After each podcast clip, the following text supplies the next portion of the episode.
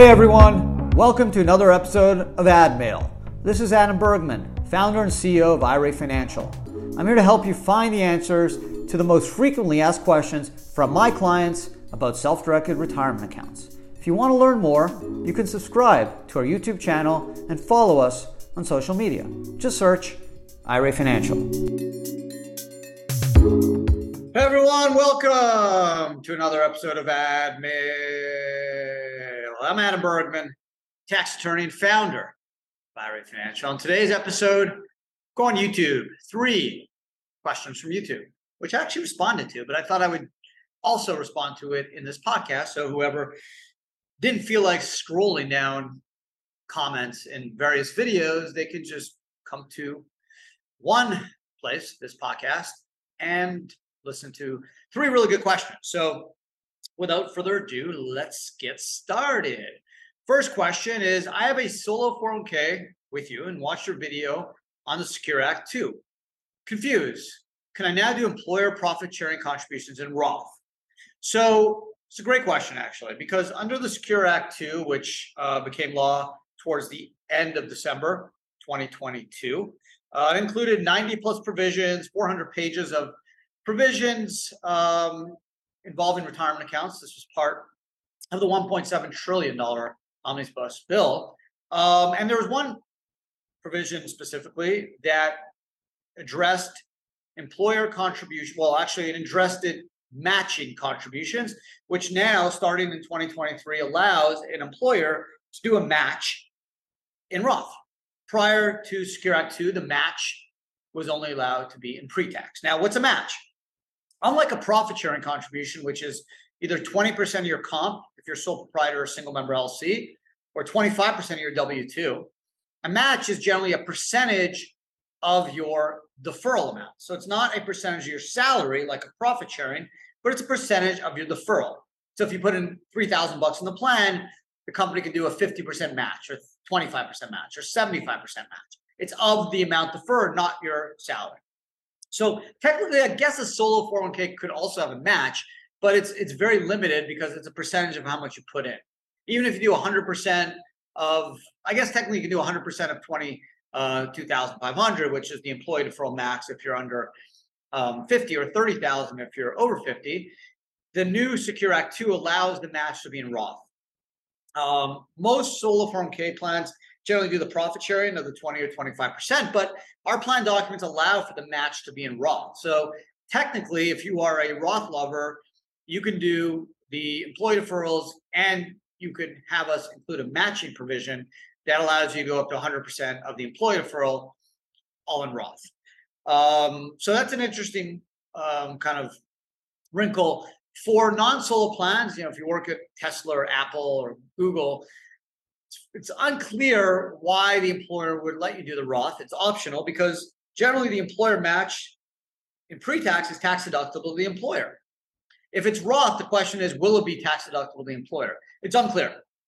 Some thinks it should be because who cares how it's treated? It's still money that's going to the employee, so it still should be a tax deductible expense, whether you treat it as pre-tax or Roth. And others aren't sure.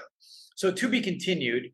But um, interesting enough, if you're a solo and you want to do Roth, employee deferrals could be pre-tax or Roth. Profit sharing must be pre-tax, but you can always convert it to Roth. And the match could be Roth, so we can ultimately do 100% match up to up to uh, the aggregate limit of 66,000 or 73,500 if you're over 50. You can also just scrap employee deferrals, match, and profit sharing, and just do a mega backdoor Roth 401k that lets you go dollar for dollar up to 66K or 73.5 in Roth. So bottom line, if you want to go Roth and you're a client of IRA Financial or you're not and you want to go all Roth, let us know. One of our uh, esteemed tax professionals will be able to assist you. Next question. Just watch your video on Roth IRA conversions and am a bit confused. Are you saying that I can do a tax-free Roth IRA conversion? So generally, what's a Roth conversion? It's when you convert pre-tax funds to Roth. Generally, you pay ordinary income tax on the amount converted. Now, you don't pay it that day.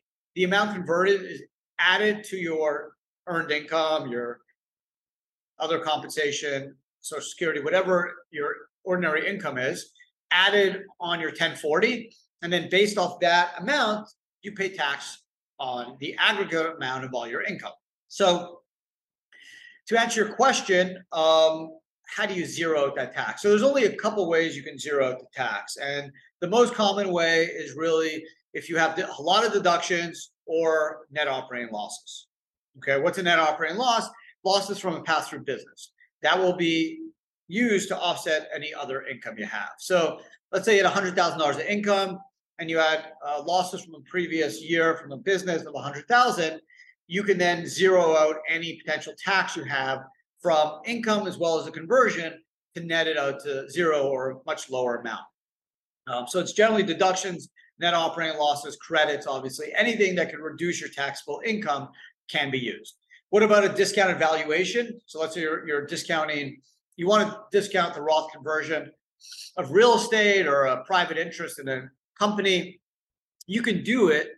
Generally, you're going to be able to get a discount depending on your facts and circumstances, anywhere from 20 to 50%, but it's not going to be a 100% discount. So the only way to really zero out the tax is deductions, lots of deductions.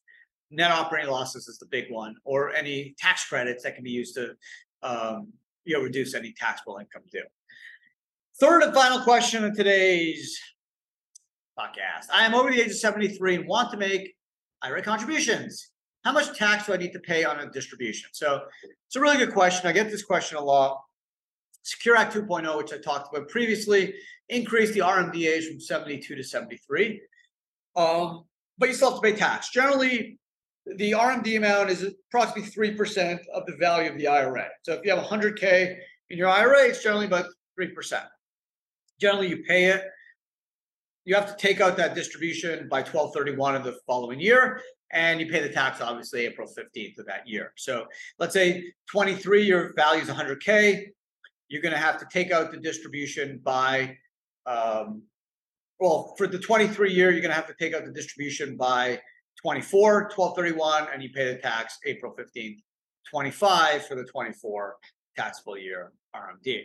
Now, when you are taking IRA distributions because you're over 73, the idea is like, why should you add more to the IRA if you're going to have to pay more in tax? Well, in fact, some people make contributions to an IRA to actually pay to help kind of supplement some of the um, have more cash available to pay the tax, to take it out and pay the tax. Um, let's say you have all your IRA tied up in cryptos, real estate, in-kind assets, private placements, and you have potential da- tax due of four or five thousand bucks. Um, you know, you, if you have some cash there, you can then pull that, use that cash for the RMD. Whereas if you didn't, you'd have to take an in-kind RMD of maybe the cryptos or the private placement, which can get a little more confusing. If you put the cash in the IRA, you can pull the cash out, which helps cover the requirement of distribution without having to go a percentage of your in-kind asset. So that, that's another um, strategy. Some want to do Roth, right? There's no RMDs for Roth. So some people say, hey, I got some extra cash rather just dump it into a Roth IRA, let it grow without tax. I'm over 59 and a half. Um, and Roth's already been open five years, so let it grow and I can pull out whatever I need down the road tax free. That's another strategy. So there are several strategies for folks over the age of 73 who want to still put money in an IRA or Roth IRA, whether it's to cover RMDs, uh, have enough cash available to cover RMDs, whether it's just push more into a Roth IRA. Um, those are generally the two most popular options why people are still contributing over 73 uh, into the IRA. Um, some just say, hey, I have the money, I might as well um, dump it. I'm not using it. I'll leave it for a spouse or my um, children, and they'll have it. And even if it's a pre tax IRA, it's going to grow without tax. I'm hoping I'm going to generally do better than a 3% uh, return. If, if that's the case, I'll have more generated than the 3% or so I have to pull out for an RMD. So let's say I generate 8%, that extra 5% will have, be able to grow in the IRA without tax. So um, there you go. That's another episode of Ad Mail in the Bag. Hope you guys enjoyed enjoyed today's podcast. Uh, if you're watching on YouTube, thank you very much. Don't forget to subscribe. Um, this is a weekly podcast that drops every Thursday, so please don't be a stranger. Don't forget to check it out. Obviously, if you miss it, uh, no worries. Just um, download it or listen to it wherever you pick up your podcasts. Otherwise, have an amazing rest of your day, a great week, and I'll talk to everyone again next Thursday. Take care and uh, be well.